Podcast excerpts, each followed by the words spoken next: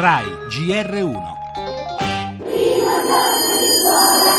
Stiamo aspettando un attimo giusto per vedere se hanno bisogno, se hanno bisogno di qualcosa, ma secondo me siamo più agitati noi che loro. Eh? Se non riportiamo i ragazzi la matrice è finita. Ti sono entusiasti diciamo, di tornare su questa scuola nuova, i bambini è il futuro e devono stare qui il più possibile. C'è un organico ancora una volta arricchito, quest'anno da 32.000 insegnanti che entrano per vittoria di concorso oppure per scorrimento delle graduatorie esaurimento. C'è un'altra novità molto importante, finalmente si sblocca il piano assunzionale del personale ATA, ne assumiamo 10.000.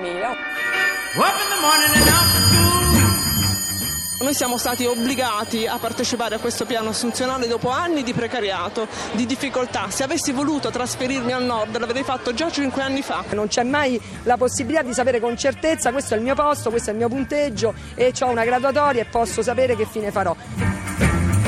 Invece sono felice perché torno con i miei amici e poi sono un po' triste perché di solito a scuola dobbiamo sempre stare attenti. Penso che abbia scelto una buona scuola, quindi mi aspetto un'istruzione adatta che possa permettermi di ambire a un lavoro buono.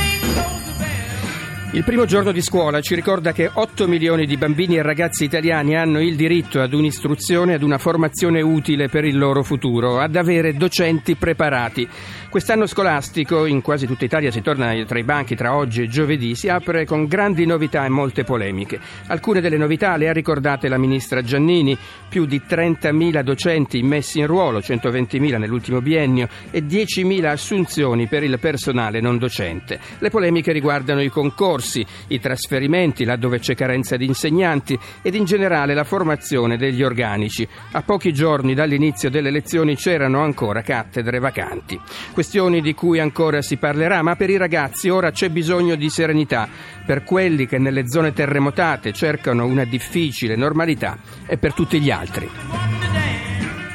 Le altre notizie, ombre sulla salute di Hillary Clinton. Dopo un malore alla cerimonia per l'11 settembre è arrivata la diagnosi dei medici, si tratta di polmonite e i repubblicani ne approfittano per nuovi attacchi alla candidata democratica. La politica, Renzi alla festa dell'unità di Catania conferma pronti a trattare su modifiche alla legge elettorale. Fuori dalla festa proteste e scontri tra contestatori e forze dell'ordine.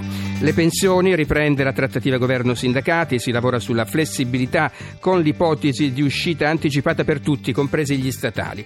E poi il maltempo, l'allerta si sposta al sud, gli esteri, molte le speranze per la tregua in Siria dopo l'accordo Stati Uniti-Russia, anche se nelle ultime ore non sono mancati gli scontri. Infine lo sport per la terza giornata del campionato di calcio.